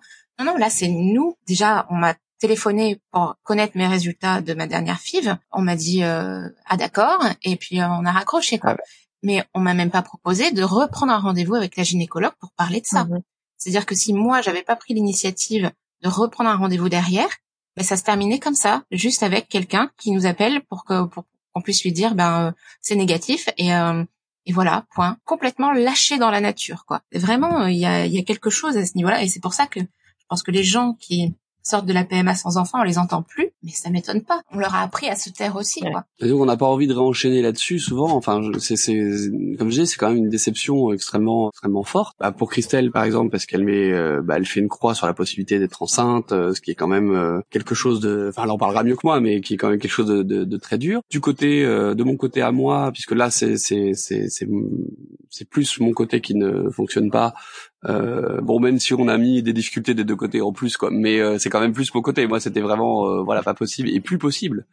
Il euh, y a aucun accompagnement là-dessus. Tout à l'heure, j'ai fait un petit peu allusion au fait que il y avait beaucoup de choses liées, enfin voilà, dans, dans l'éducation des, des, des, enfants, enfin des, des, des garçons, il y a quand même beaucoup de choses liées à la, la virilité par rapport, par voilà, par rapport d'être un homme, sur le fait qu'on peut avoir des enfants, mmh. sur le fait qu'on peut avoir une certaine performance, on va dire, dans certains dans certains cas. Alors moi, je suis pas impuissant, je suis stérile ou euh, je, suis, stérile, ce qui est pas tout à fait la même chose. Mais ça reste quand même très dur à encaisser. Euh, il faut construire quelque chose parce que c'est pas naturel dans notre éducation. Enfin, dans, dans... on n'envisage pas ça en fait. C'est euh, médicalement, c'est pas quelque chose. Même médicalement, c'est pas quelque chose qui est envisagé facilement, puisque la première chose qu'on fait quand il y a un problème de, de, de fertilité dans un couple, c'est de faire des examens à madame. C'est pas le naturel que ça soit l'homme qui fonctionne pas en fait, et on nous éduque pas comme ça. Mmh. Et euh, d'ailleurs, euh, on, on dit pas à un homme, faut aller chez le l'urologue euh, régulièrement, alors qu'en fait, il faudrait y aller aussi régulièrement qu'un gynéco. Ah ouais, tu vois même. Et ça, mmh voilà, ça fait pas partie des choses. C'est pas dans le, c'est pas dans l'esprit, on va dire. voilà, un homme, c'est comme ça, ça marche, voilà, c'est tout. il est censé fonctionner. c'est comme les gens qui ont des problèmes quand ils ont une panne ou quoi que ce soit.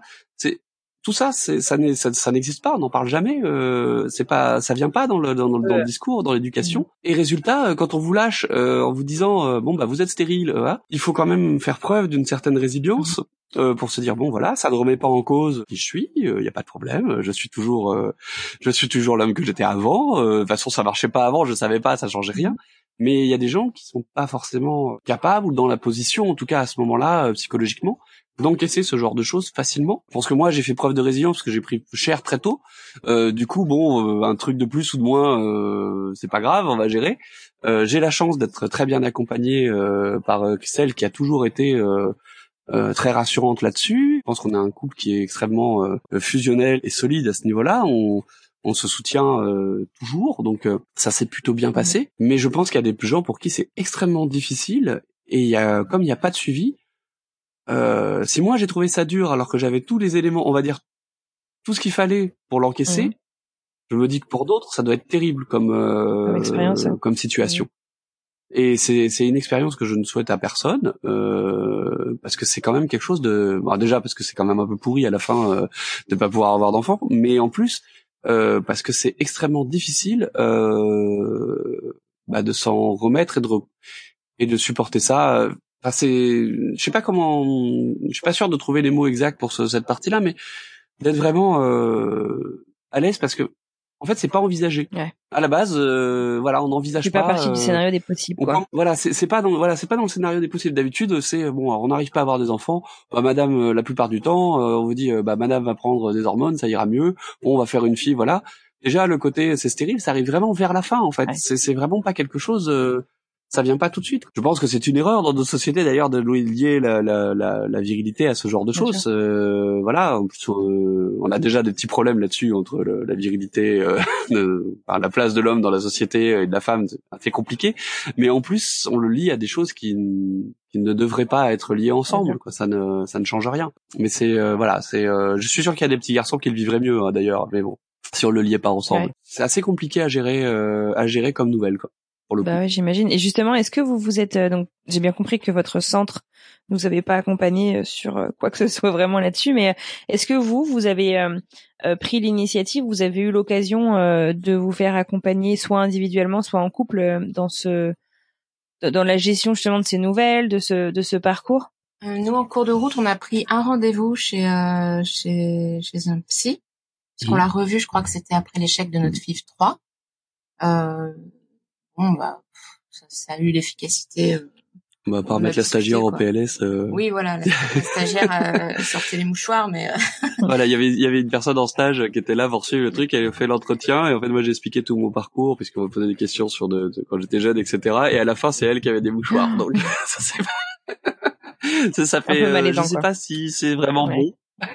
du coup. sinon pas plus que ça parce qu'en fait comme les, ça s'est enchaîné relativement rapidement, nous on a fait nos nos quatre fives sur euh, un an et demi, quoi. Ouais, c'est hyper euh, rapide. C'est vrai qu'il y a des, des gens qui galèrent en PMA pendant euh, des années, des années, des fois ça se compte en dizaines d'années. Euh, nous, on a tout condensé. Il n'y avait pas d'autre choix de toute façon puisque on n'avait pas d'autre possibilité. Ça s'est passé en un an et mhm. demi. On a foiré deux stimulations, donc euh, ça a pris un petit peu plus de temps, mais sinon on avait tout torché en un an. Le bon point avec le cancer, c'est euh, finalement, euh, c'est que ça nous a permis euh, bah, déjà de le détecter tôt et de passer euh, rapidement toutes les autres étapes, puisqu'on n'a pas eu les traitements alternatifs, puisque le seul traitement faisable, c'était la FIV ici, puisque de toute façon, le reste c'était pas possible. Donc ça a énormément raccourci le traitement. Il n'y a pas eu de test en plus puisque je, je, ne pouvais pas moi produire de spermatozoïdes. Christelle, euh, bah, il savait, euh, ça c'est la partie qu'ils connaissent bien, donc il n'y avait rien d'autre en plus à mhm. faire. Donc hormis les analyses sanguines et le délai à respecter entre les, euh, les différentes FIV, bah, ce fut assez rapide. Par-dessus ça, se rajoute le fait qu'il y avait que quatre paillettes et normalement, quand on fait un essai de FIV, ce qui compte c'est la ponction. Il y a quatre, il y a quatre FIV de remboursés par la mhm. Sécu, mais normalement ils peuvent congeler des ovocytes. Et faire plus pour refaire des euh, pour, faire plus d'essais. Mhm. Le problème qu'il y a, c'est que du coup, euh, nous, on n'a jamais eu euh, de sites congelés. Donc, il n'y a pas eu de transfert en plus, donc les délais étaient assez courts. Et on était limité vraiment à 4, puisque des fois, ils peuvent monter à 5, puisque de toute façon, nous, on avait ce côté euh, bah, limité par le nombre de, de paillettes qu'on avait pu prendre à ce moment-là, en sachant qu'ils ne peuvent pas reprendre de paillettes après, puisque avec la FIV, avec la, pardon, avec la chimio, bah, ça stérilise tout, donc bah, c'est foutu après. Donc ça, c'était vraiment limité à ça. D'ailleurs, euh, pour renforcer le côté euh, non suivi euh, de ça, la dernière, la dernière FIV, donc l'avant-dernière, non l'avant-dernière, ils ont appelé Christelle pour lui dire on va pas mettre, on va pas tenter de placer les ovocytes parce qu'ils sont pas beaux. Donc on va on va pas dépenser l'essai entre guillemets pour pas voilà pour pas que ça crame un mhm. essai et on refera plus tard. Le truc c'est que on a bataillé, Christelle les a appelés, j'ai appelé moi, elle a re-appelé derrière euh, pour leur expliquer que ben nous on s'en foutait puisque de toute façon on en avait que quatre et que qu'il soit pas beau c'était pas notre problème. Euh, on voulait essayer quand même parce qu'on sait jamais s'il marche. Et eux en fait voulaient juste pas faire baisser leurs statistiques. Parce qu'un essai qui n'est pas mené euh, en gros euh, voilà. Et, et ne pas nous cramer un remboursement de la sécu mais pour nous c'était pas un problème quoi. voilà on n'avait pas le choix. Et ça veut dire que la, la personne n'a même pas ouvert notre dossier à ce moment-là quand elle nous a appelé pour voir parce que voilà c'était évident que nous on aurait on voulait l'avoir le faire le test. Et alors question pour revenir c'est à peu près à ce moment-là. Quand est-ce que vous avez eu le déclic adoption. Donc j'ai compris que c'était quelque chose que vous aviez en tête dès le début euh, de, votre histoire, mais euh, euh, dans votre parcours PMA en fait, quand est-ce que vous vous êtes dit, écoute, finalement, on va passer par l'adoption, voilà, on va arrêter la, douleur engendrée par le, parcours médical. À la fin de la FIV 3, on a commencé à, à, se renseigner sur sur comment on faisait hein, concrètement parce que bah déjà on voyait bien que ça fonctionnait pas hein, c'est voilà. À cette époque-là il y avait une sorte de deadline euh, d'âge pour pouvoir euh, avoir euh, droit entre guillemets à postuler pour un pour un bébé né sous X. Le département en fait demandait à ce que le couple soit âgé en moyenne de moins de 35 ans. Et nous on arrivait vraiment en limite limite Donc ça a précipité un petit peu notre notre décision de nous dépêcher. On a été convoqués aux réunions d'information. Moi, je me rappelle, j'étais sous traitement pour la FIV 4 et on a achevé, on avait terminé en fait toutes les toutes les FIV euh, au premier entretien de, pour pour l'adoption euh, pure et dure. Donc en fait, c'est vraiment euh, cette petite combinaison entre ça marche pas, il y a une limite d'âge, on se fait vieux, etc., qui qui a précipité un petit peu les choses. Ok. Euh, donc du coup, vous avez euh, un jour on vous appelle et on vous dit qu'il y a un petit euh, bébé euh, qui vous attend. Est-ce que vous pouvez me raconter un petit peu euh, ce moment et me parler de ce petit garçon qu'on entend? Oui, qu'on entend. Oui, on réveillé. on nous a téléphoné le, le, fameux coup de fil. C'était le 2 janvier. On a passé un, un Noël 2019 un peu mi figue mi raisin parce que euh, bah, ça commençait à être long et puis euh, et puis voilà, on n'avait pas trop le moral. Euh, ça faisait déjà, c'était la deuxième fois que qu'on qu'on lui mettait des cadeaux sous le sapin sans qu'il soit là, donc forcément ça commençait à devenir un petit peu long. Et le 2 janvier, euh, je reçois un coup de téléphone. Euh, J'étais aux toilettes, donc euh, j'ai pas décroché et, et j'ai dit, j'ai dit à Johan, mais regarde, c'est, le c'est le conseil départemental. Et euh, j'ai cru qu'elle avait pas laissé de message, euh, donc on a rappelé, mais comme on n'avait pas le numéro de poste et qu'il y a je sais plus combien 300 postes, ben on n'a pas su nous dire ce que c'était. Et finalement, elle a rappelé une heure plus tard. Et c'est c'est Johan qui a décroché. Oui. Ben oui, puisque tu m'as dit euh, c'est le conseil, c'est le conseil en tendant le téléphone et en ne décrochant pas. Euh... Il m'a dit mais décroche, décroche.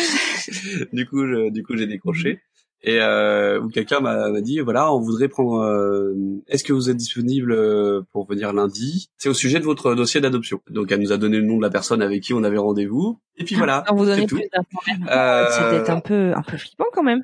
Voilà, j'ai demandé, euh, j'ai demandé pourquoi, c'est quoi l'objet du mhm. rendez-vous. Elle m'a dit c'est pour votre, c'est pour, c'est dans le cadre de votre dossier d'adoption. Point.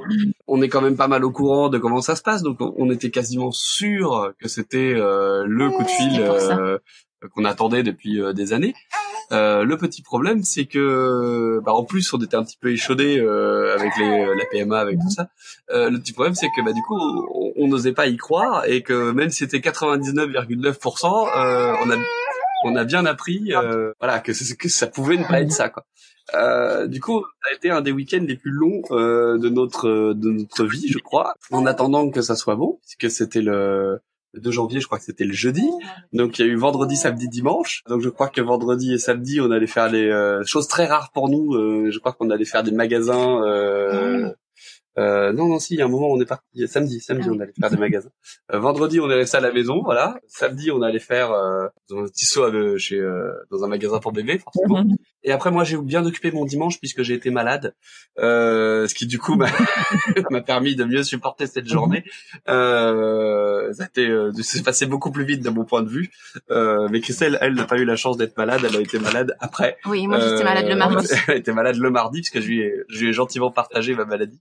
Euh, mais elle, c'était après. Donc, euh, donc voilà, donc on est allé euh, à ce rendez-vous. Mhm.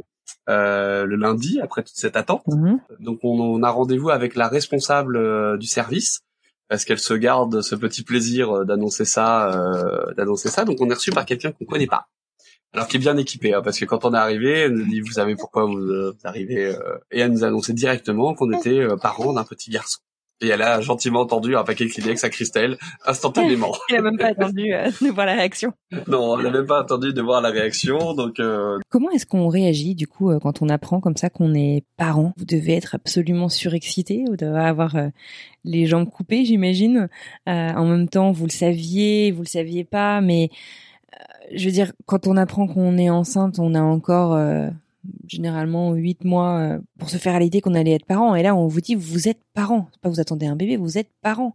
Euh, c'est être un tsunami absolument incroyable d'émotions. Comment ça s'est passé pour vous? Vous pouvez nous raconter? Euh, euh c'est difficile à décrire hein, parce que effectivement, euh, tsunami, ça, ça c'est bien le mot quoi. On nous annonce qu'on est parent, mais on l'a pas encore vu. Euh, on sait pas trop comment ça va se passer. C'est pas encore tout à fait concret quoi. Même si c'est finalement l'aboutissement de, de, de tellement d'années d'attente, etc. Mais euh, c'est pas encore euh, totalement concret. Et euh, c'est vraiment ouais c'est c'est une avalanche quoi. Moi je sais que ouais j'ai les larmes qui ont coulé euh, mhm. simultanément quoi quand elle m'a sorti son mouchoir. Euh, j'ai pas pleuré mais c'est sorti tout seul quoi. Et euh, c'est euh, ouais c'est extraordinaire quoi. Et puis euh, et puis elle nous montre de photos et je crois qu'on n'a pas dévissé notre sourire après de bah, depuis janvier on a le sourire et et c'est c'est pas parti quoi c'est comme pour un accouchement ça doit être le plus beau moment de de, de, de notre vie euh, jusqu'à aujourd'hui, quoi. c'est plus... propre.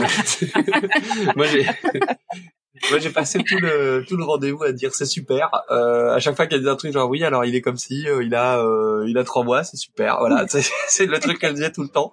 En fait, il y a, y a, rien à dire. Et, ce, qui, ce, qui, est bizarre, c'est qu'elle vous annonce ça comme vous la connaissez pas. En plus, on à la fois on a envie d'exprimer plein de joie et tout, mais il y a toujours une petite réserve quand on connaît pas les gens. Donc du coup, c'est c'est un petit peu bizarre comme situation. Euh, en plus, comme c'est quelqu'un qu'on connaît pas euh, et que nous, on a toujours eu un petit peu ce côté, on se dit, ils sont pas, j'espère qu'ils sont pas plantés de dossier, tu vois. Et c'est pas un truc avec presque le même nom, tu vois. Non, non, c'est bien le nôtre.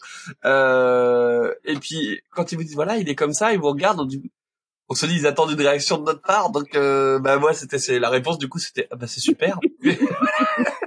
parce que je savais pas quoi dire à cette euh, à cette femme qui était très gentille hein, mais qui mais que je ne connaissais pas donc du coup euh, du coup voilà.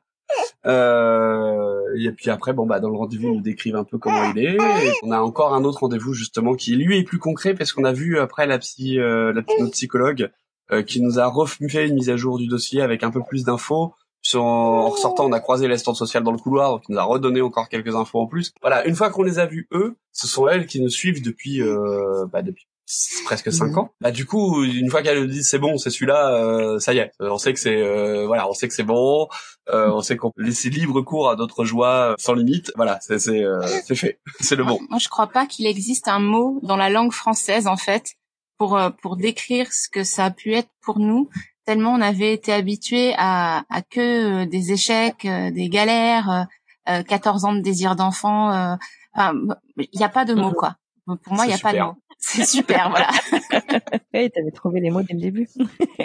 ah, vous avez disons, c'est c'est magnifique euh, votre histoire.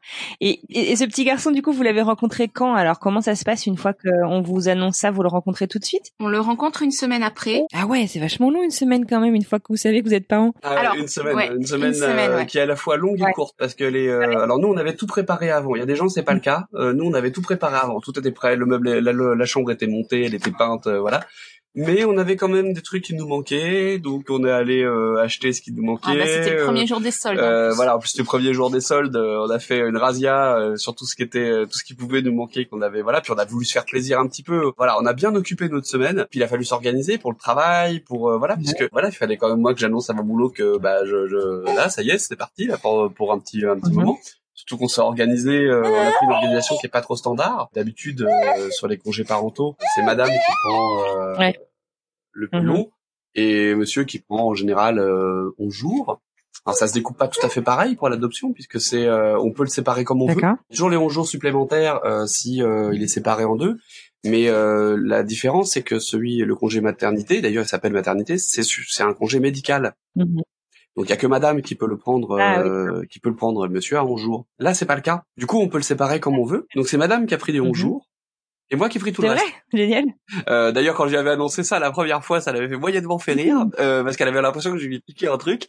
Euh, mais finalement, en fait, euh, c'est euh, voilà, c'était plus intéressant comme ça déjà parce que moi, ça me permettait d'être là plus mhm. longtemps, ce qui est très important au début avec l'adoption. Et puis en plus, tout bêtement, parce que financièrement, c'est plus intéressant aussi, euh, puisque comme beaucoup de gens, euh, c'est mon salaire est plus élevé et le congé, euh, ce congé-là est mieux remboursé qu'un congé parental. Comme son salaire, le salaire de Christelle est plus bas, la différence était moins. Donc ça me permettait moins de rester plus longtemps et qu'on ait un remboursement plus conséquent sur mon salaire euh, et que Christelle puisse enchaîner directement sur le congé parental. Surtout que la petite astuce, encore une fois, par rapport au congé maternité, c'est que euh, le congé d'adoption est enlevé du congé parental. Mmh, d'accord. Alors le congé parental est doublé pour l'adoption, on a le droit à un an. Ah, au lieu de six mois, euh, voilà, donc ça c'est super. Mais par contre, si elle avait pris quatre semaines, ben, en fait, elle n'avait le droit qu'à 11 mois de congé parental. Mmh. Du coup, c'était idiot. Donc elle a pris 11 jours plus ça, et moi j'ai pris ça. Ça nous a permis de profiter d'être là avec mmh. lui. Euh, et le et du coup, on a pu s'organiser pour aller faire la, la semaine d'adaptation pour euh, bah, pour aller le rencontrer. Où ce premier jour est assez euh, exceptionnel quand on va le voir parce que vous allez le, on va le rencontrer à la pouponnière euh, puisque lui il était en pouponnière. Des fois ils sont en famille Mhm. d'accueil. Comment dire, c'est assez étrange parce que vous, alors lui il a une référente, euh, et une psychologue aussi qui s'occupe de Mhm. lui euh, là où il est. Donc vous rencontrez d'abord la psychologue qui est qui connaît les bébés, euh, qui a plein de choses à vous raconter sur lui. Alors on n'a pas l'impression comme ça qu'on pourrait raconter euh, plein de choses sur un bébé, mais ça dure quand même un bon petit moment et il y a quand même plein de plein de petites, euh, petites choses à raconter.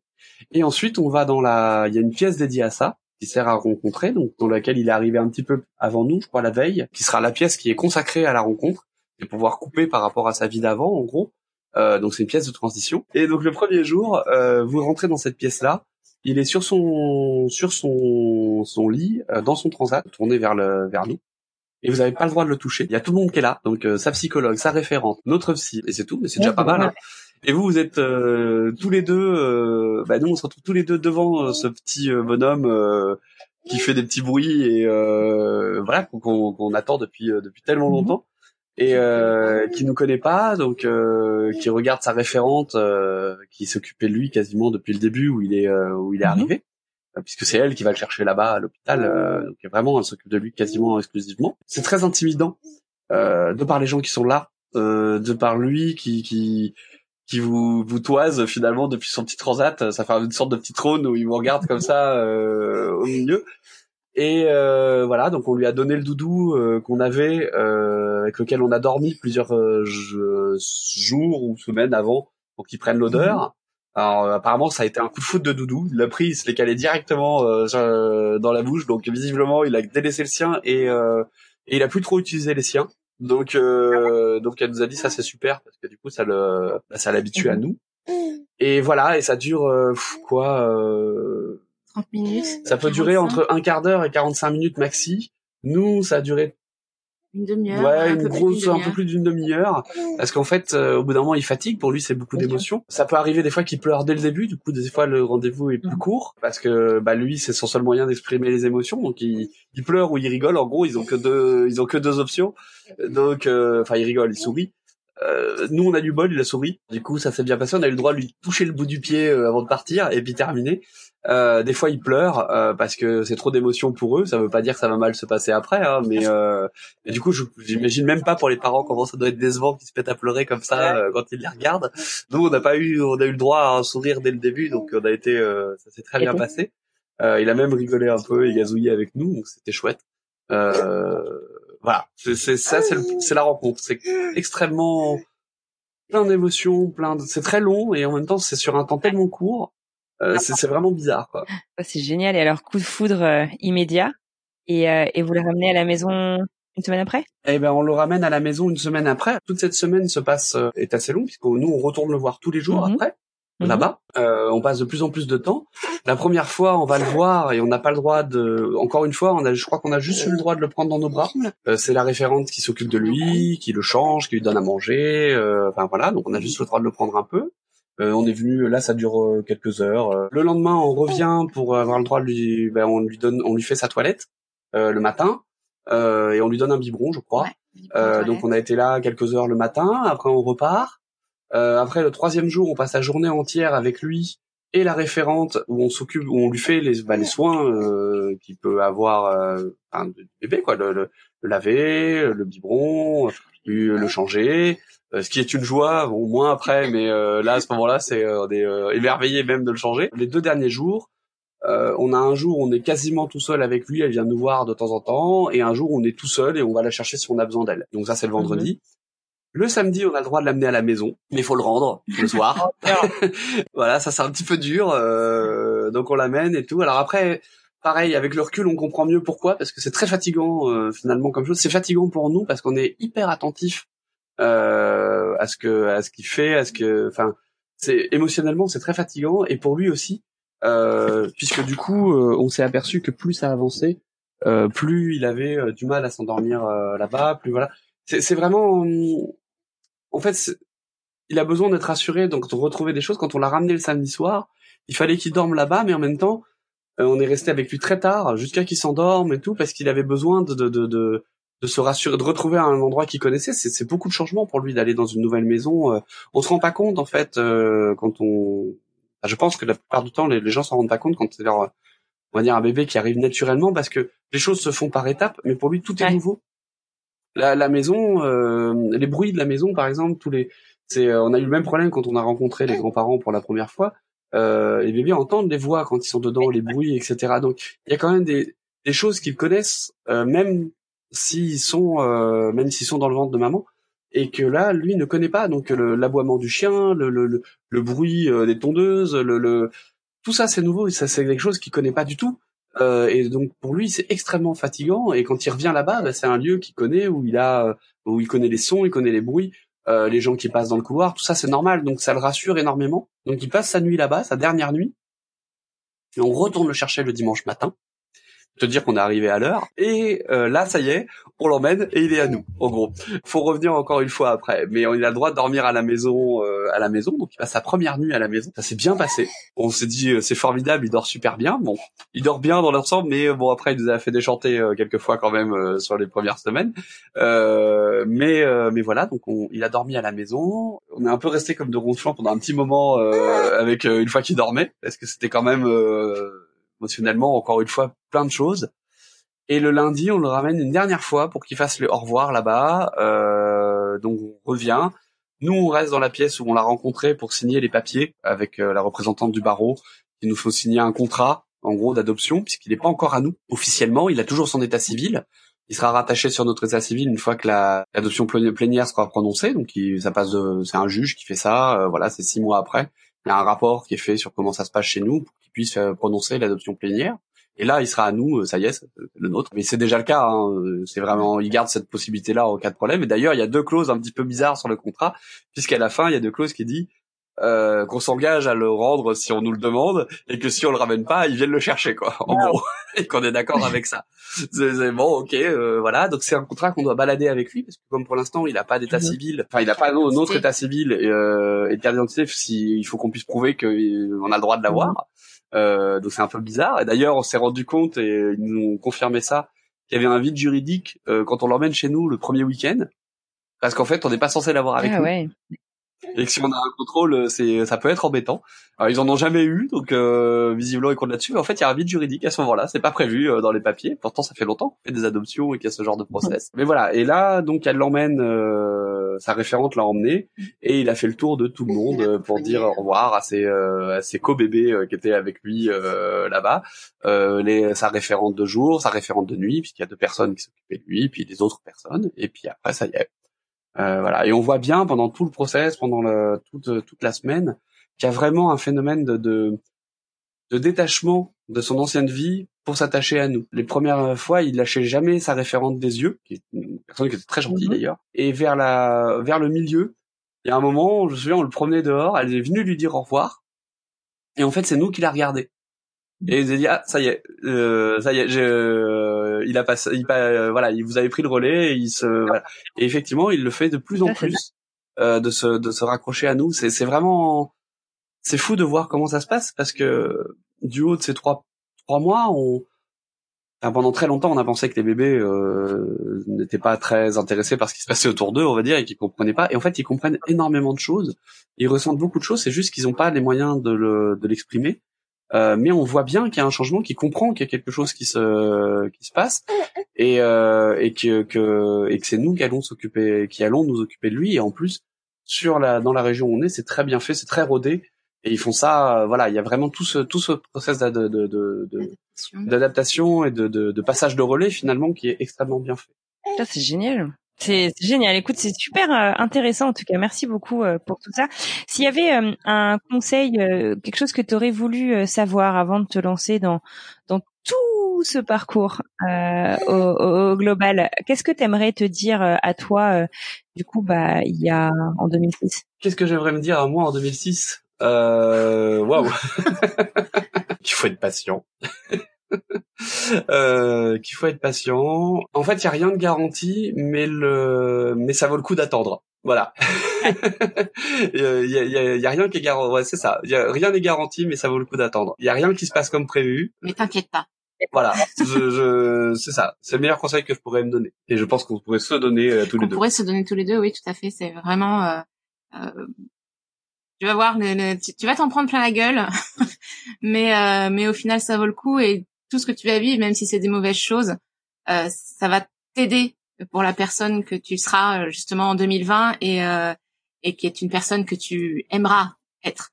Écoute, merci beaucoup à tous les deux hein, pour ces super conseils. Je pense que c'est bien sûr vous avez galéré, vous avez eu un parcours qui n'a pas été facile, qui a été douloureux, mais finalement ces conseils et votre parcours instillent énormément d'espoir euh, pour celles et ceux qui galèrent euh, notamment. Je vous remercie vraiment du recul euh, que vous prenez pour nous raconter votre histoire. Euh, et puis tous les trois, vous respirez le bonheur et je vous souhaite vraiment euh, voilà que ça dure très longtemps. Comment est-ce qu'il s'appelle ce petit garçon alors du coup? Il s'appelle Ozzy, c'est euh, c'est c'est papa qui a choisi. C'est le diminutif, euh, son nom complet c'est Ozymandias. C'est un, un des titres de couronnement de Ramsès II et ça veut dire le roi des rois. Waouh, bah attends, il en fallait pas moins. Voilà. Génial. J'adore quand les prénoms ont une histoire comme ça. C'est super. Alors, en tout cas, un immense merci à vous deux, à vous trois d'ailleurs, aussi, puisque tu as un petit peu participé euh, aussi, le premier bébé qui prend euh, place sur le podcast. Euh, merci donc d'avoir euh, pris le temps de raconter euh, votre parcours, d'être euh, rentré voilà dans les détails, d'avoir partagé euh, les espoirs, euh, la douleur, euh, le processus, euh, euh, l'aspect psychologique de votre parcours. Vraiment, je pense que c'est super intéressant. Euh, je pense que voilà, ça aidera euh, aussi beaucoup. Euh, pour finir, est-ce qu'il y a un dernier petit mot que vous voudriez ajouter avant qu'on se dise au revoir? Ben non, merci à toi, euh, surtout d'avoir permis à, à Johan de, de s'exprimer parce que c'est vrai que les hommes s'expriment pas énormément euh, sur euh, sur ces parcours-là et c'est bien dommage. Donc euh, ça fait plaisir bah, de lui donner la parole et puis euh, de voir que ça va commencer aussi à se libérer de ce côté-là, que les hommes retrouvent euh, la place qu'ils méritent euh, sur euh, sur la PMA et sur ces parcours qui qui sont pas que féminins. Et euh, voilà. Donc c'est nous qui te remercions. en fait. Avec grand plaisir. Oui, c'est c'est très important euh, pour moi d'avoir pu euh, d'avoir pu partager ça. C'est vraiment quelque chose qui comment dire qui me tenait un petit peu à cœur parce que je- c'est pas bah, c'est pas facile et puis c'est pas courant de qu'on puisse euh, exprimer cette euh, ses ressentis sur ces euh, sur ces questions. Euh, moi, je suis très content d'avoir pu le faire. C'est très important. On s'est d'essayer d'expliquer que la PMA c'est les deux.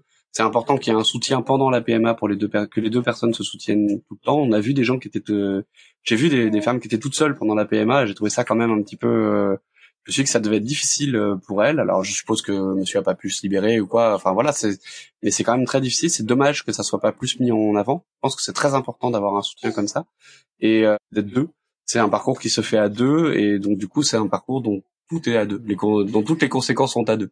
Car euh, les, réussites et les échecs. Donc c'est important je pense de pouvoir en parler voilà. Donc je te remercie de m'avoir laissé la possibilité d'en parler. Et puis euh, et puis je serais content aussi d'avoir partagé ma joie euh, concernant euh, l'arrivée d'Ozzy aussi, puisque c'est quand même quelque chose euh, qui euh, change énormément ma vie. Et que voilà, comme tu peux entendre, il est de très bonne humeur. Ben, c'est génial. Super. Écoutez, à tous les trois, je vous souhaite vraiment bah, euh, plein de bonheur. Euh, J'espère que voilà, tout, tout continuera à, à rouler comme ça. Une super continuation à tous les trois. Euh, je vous remercie à nouveau et je vous souhaite euh, une très bonne journée. Bonne journée à toi. Bonne journée. Et voilà, c'est la fin de ce nouvel épisode. Merci infiniment à mon invité pour son partage et merci à vous d'avoir écouté jusqu'au bout. Si vous souhaitez soutenir le podcast, parlez-en autour de vous, partagez-le avec votre entourage afin vraiment de permettre à toutes les femmes, hommes, couples qui passent par là de retrouver ces témoignages pleins d'informations, d'espoir et de bienveillance. Sinon, rendez-vous sur Apple Podcast pour donner 5 étoiles au podcast et lui laisser un petit message afin de nous aider à gagner en visibilité. Si vous souhaitez venir débattre, poser des questions à propos du dernier épisode avec la communauté, rejoignez-nous sur Instagram, at alors c'est pour bientôt podcast, et pour témoigner, direction le site internet alors c'est pour bientôt podcast.com. Sur ce, je vous souhaite une excellente journée et j'ai déjà hâte de vous retrouver mercredi prochain.